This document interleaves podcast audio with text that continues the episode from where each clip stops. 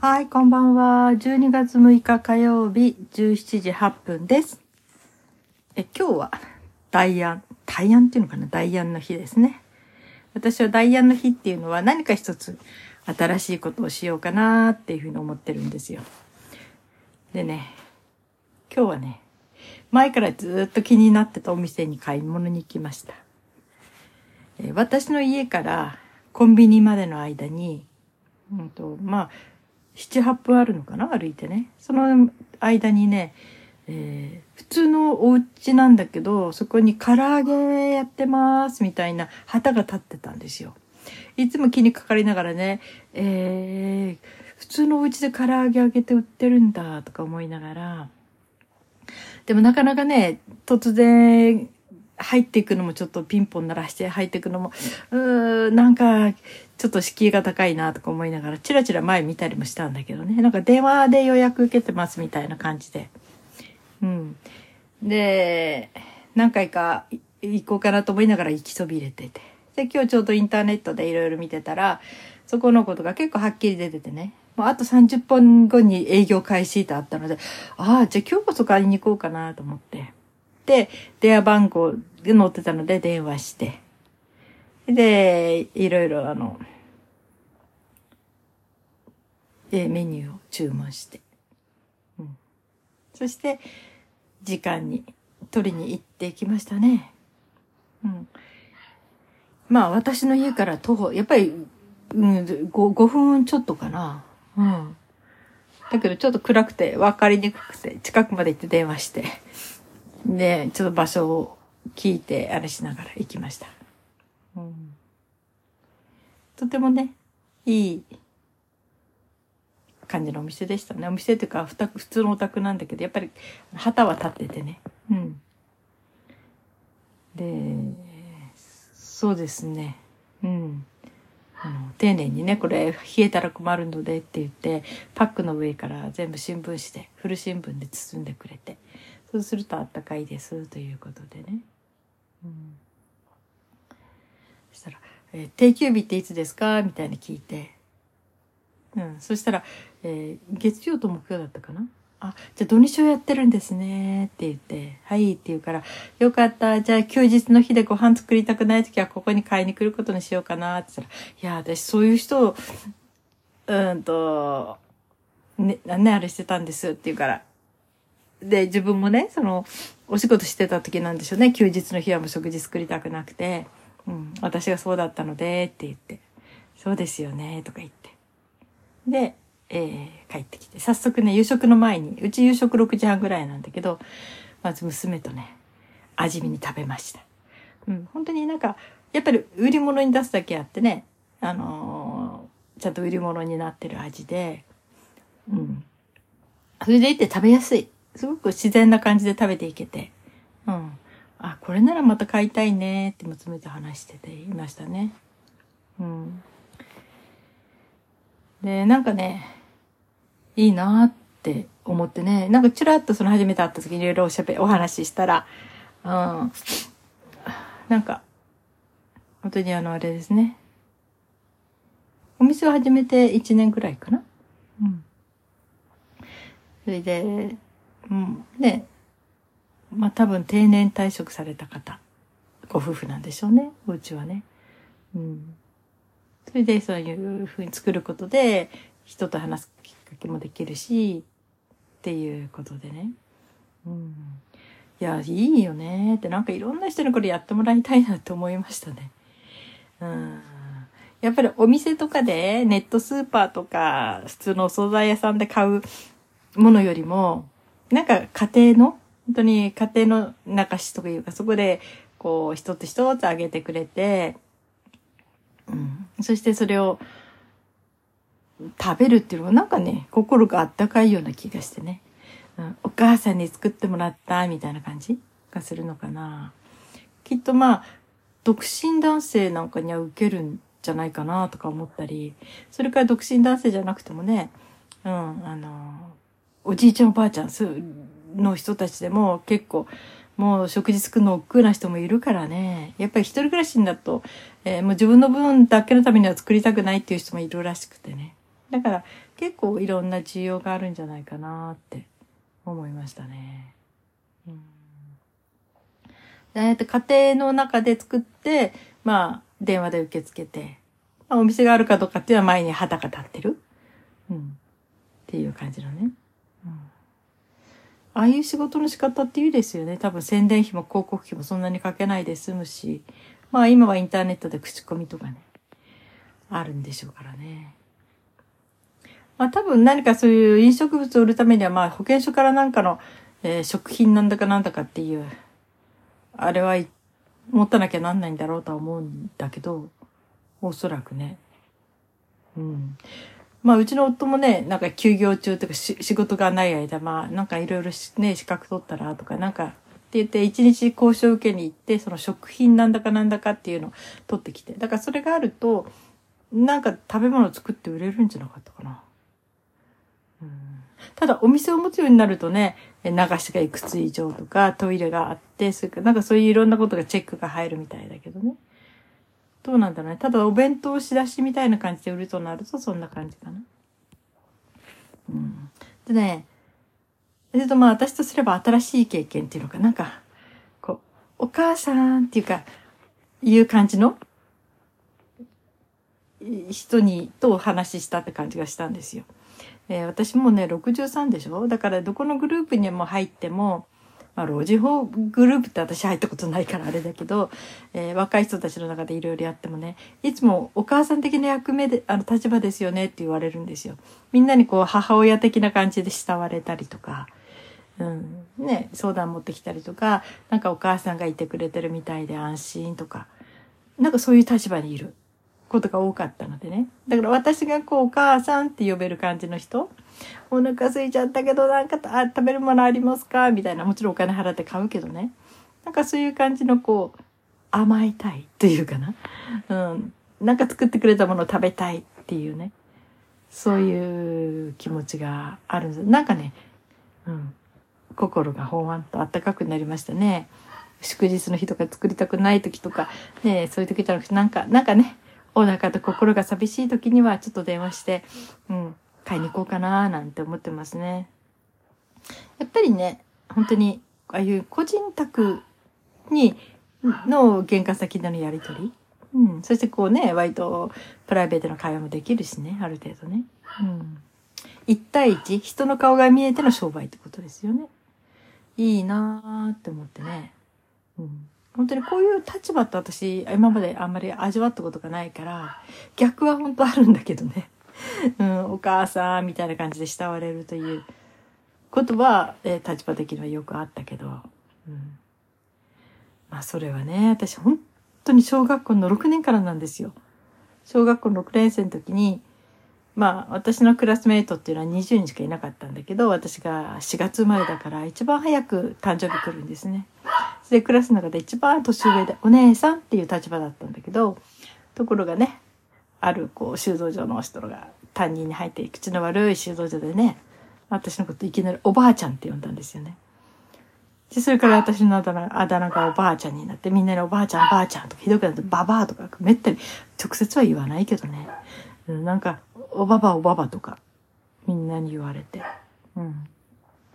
だからみんなにとっておばあちゃんみたいな立場。泣きに来る人がいたりとかね。うん、そんなことを小学校の6年生からしてました。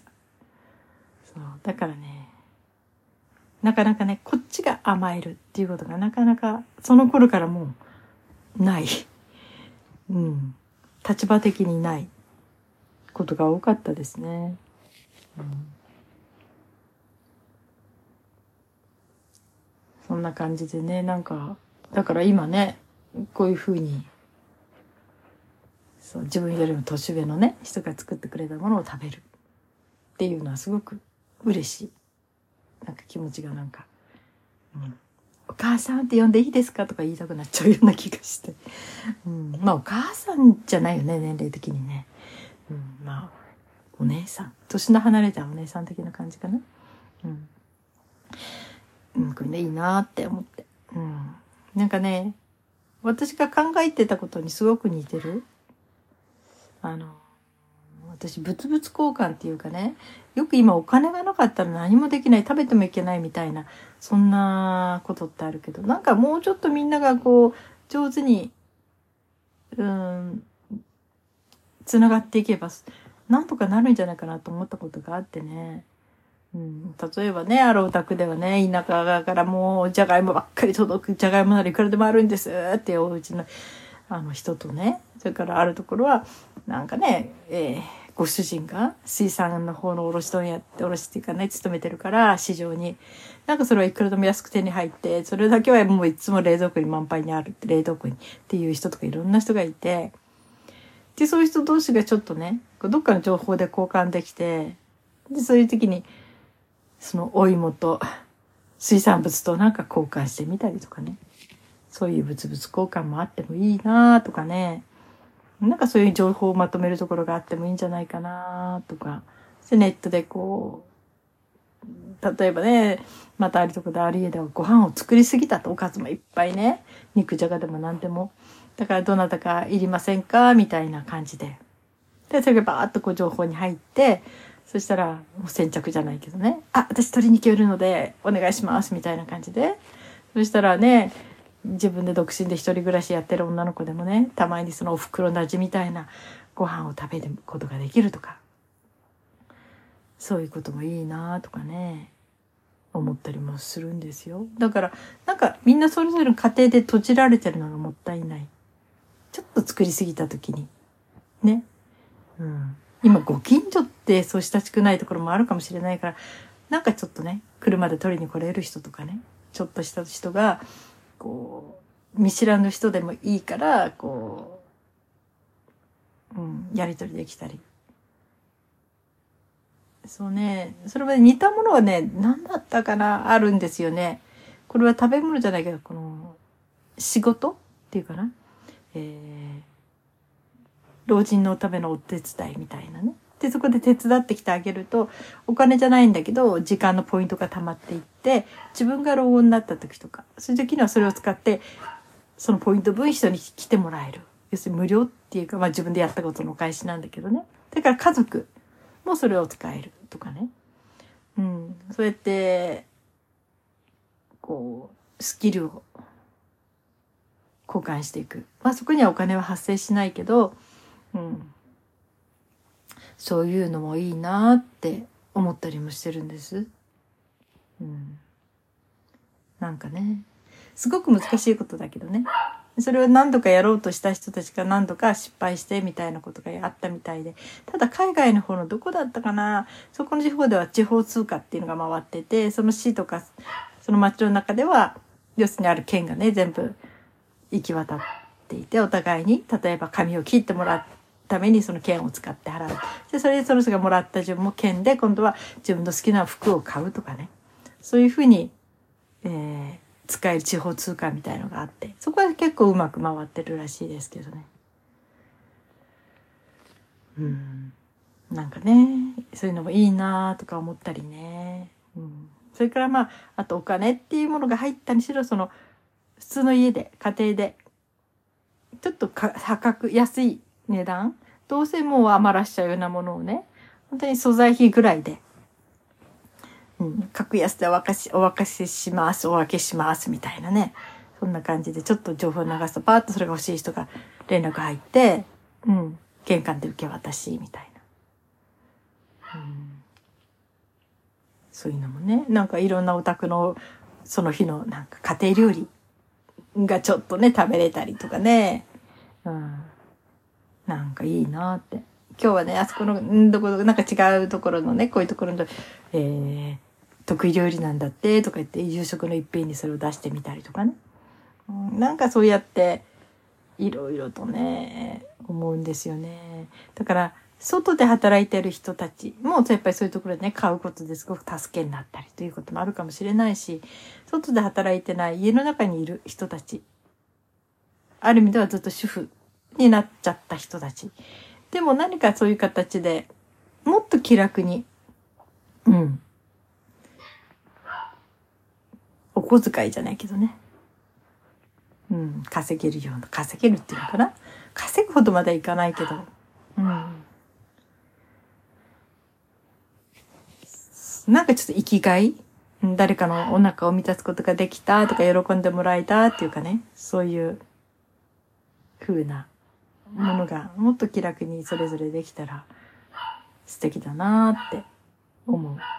うん。作る方も面白いし、またもらう方もね、やっぱりね、私家庭料理に飢えてんでしょうね。小さい時に母親が手作りのものを作ってなかったから、だから誰かが家で作ってくれたって言ったら、うん、なんか、ぜひ食べさせてほしいみたいな。まあ私は添加物のアレルギーがあるから、まあね、しょっちゅう普通のは食べれないけど、まあたまに食べる分には、えー、抗ヒスタミン剤を飲めば、うん、食べれるし。うんやっぱりね、やっぱり家庭で作った料理っていうのはなんか独特の美味しさがありますよね。ちょっと薄かったり、ちょっと濃かったりしたとしてもね。って思います。まあ今日はね、そんな感じで、えー、初めての体験を一つしました。うん。はい。なんかね、ああいう仕事のあり方も面白いなーって思いますね。そうだ、いぶ前に住んでたところではね、やっぱり家の中でパン屋さん作ってる人がいてね。だから営業時間もすごくこう限られてるんだけど、それでもやっぱりパン焼いてほしいっていう、こう、あの、予約とか入ってたりとかね。うん。だからね、本当にそれ家の中でやる大きな一番のメリットっていうのは家賃がかからない。私が起業の勉強しに行ってた時に、その時にやっぱり言ってましたね。なんか、大抵その起業の仕立ての頃、潰れるっていうと大体家賃で潰れていくって言うんですよね。起業した90%は1年以内に潰れるとか言ってたかな。なんかすごい、そうですよね。だからもう本当に起業しても続くかどうかっていうのはすごく難しいという話で。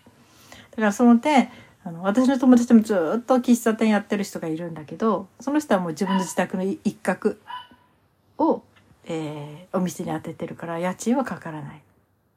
だからある意味で、細々とした、細々とした収入で一応続けてられる。って感じですね。それそこそこのお客さんがいればね。うん、本当に家賃で潰れる、うん、というその家賃がネックね。だから家賃がかからないで家の一角を使うというのは多分とても最初に敷居をする面ではいいことかもしれないですね。うん、まあ今はネットがあるからね結構そっちの方からちょっと宣伝しやすいこともあるかもしれないしね。うん、まあそんなこといろいろ考えました。はい。6時半になったらみんなで美味しいって言いながらあの夕食を食べます。うん、だからサラダだけは作ったかな。うん。っていう感じですね。まあ生野菜のサラダはね、お腹を冷やしちゃうので、まあ今日は温野菜で、うん、人参とピーマンと玉ねぎを蒸してあります。自分のためにはね。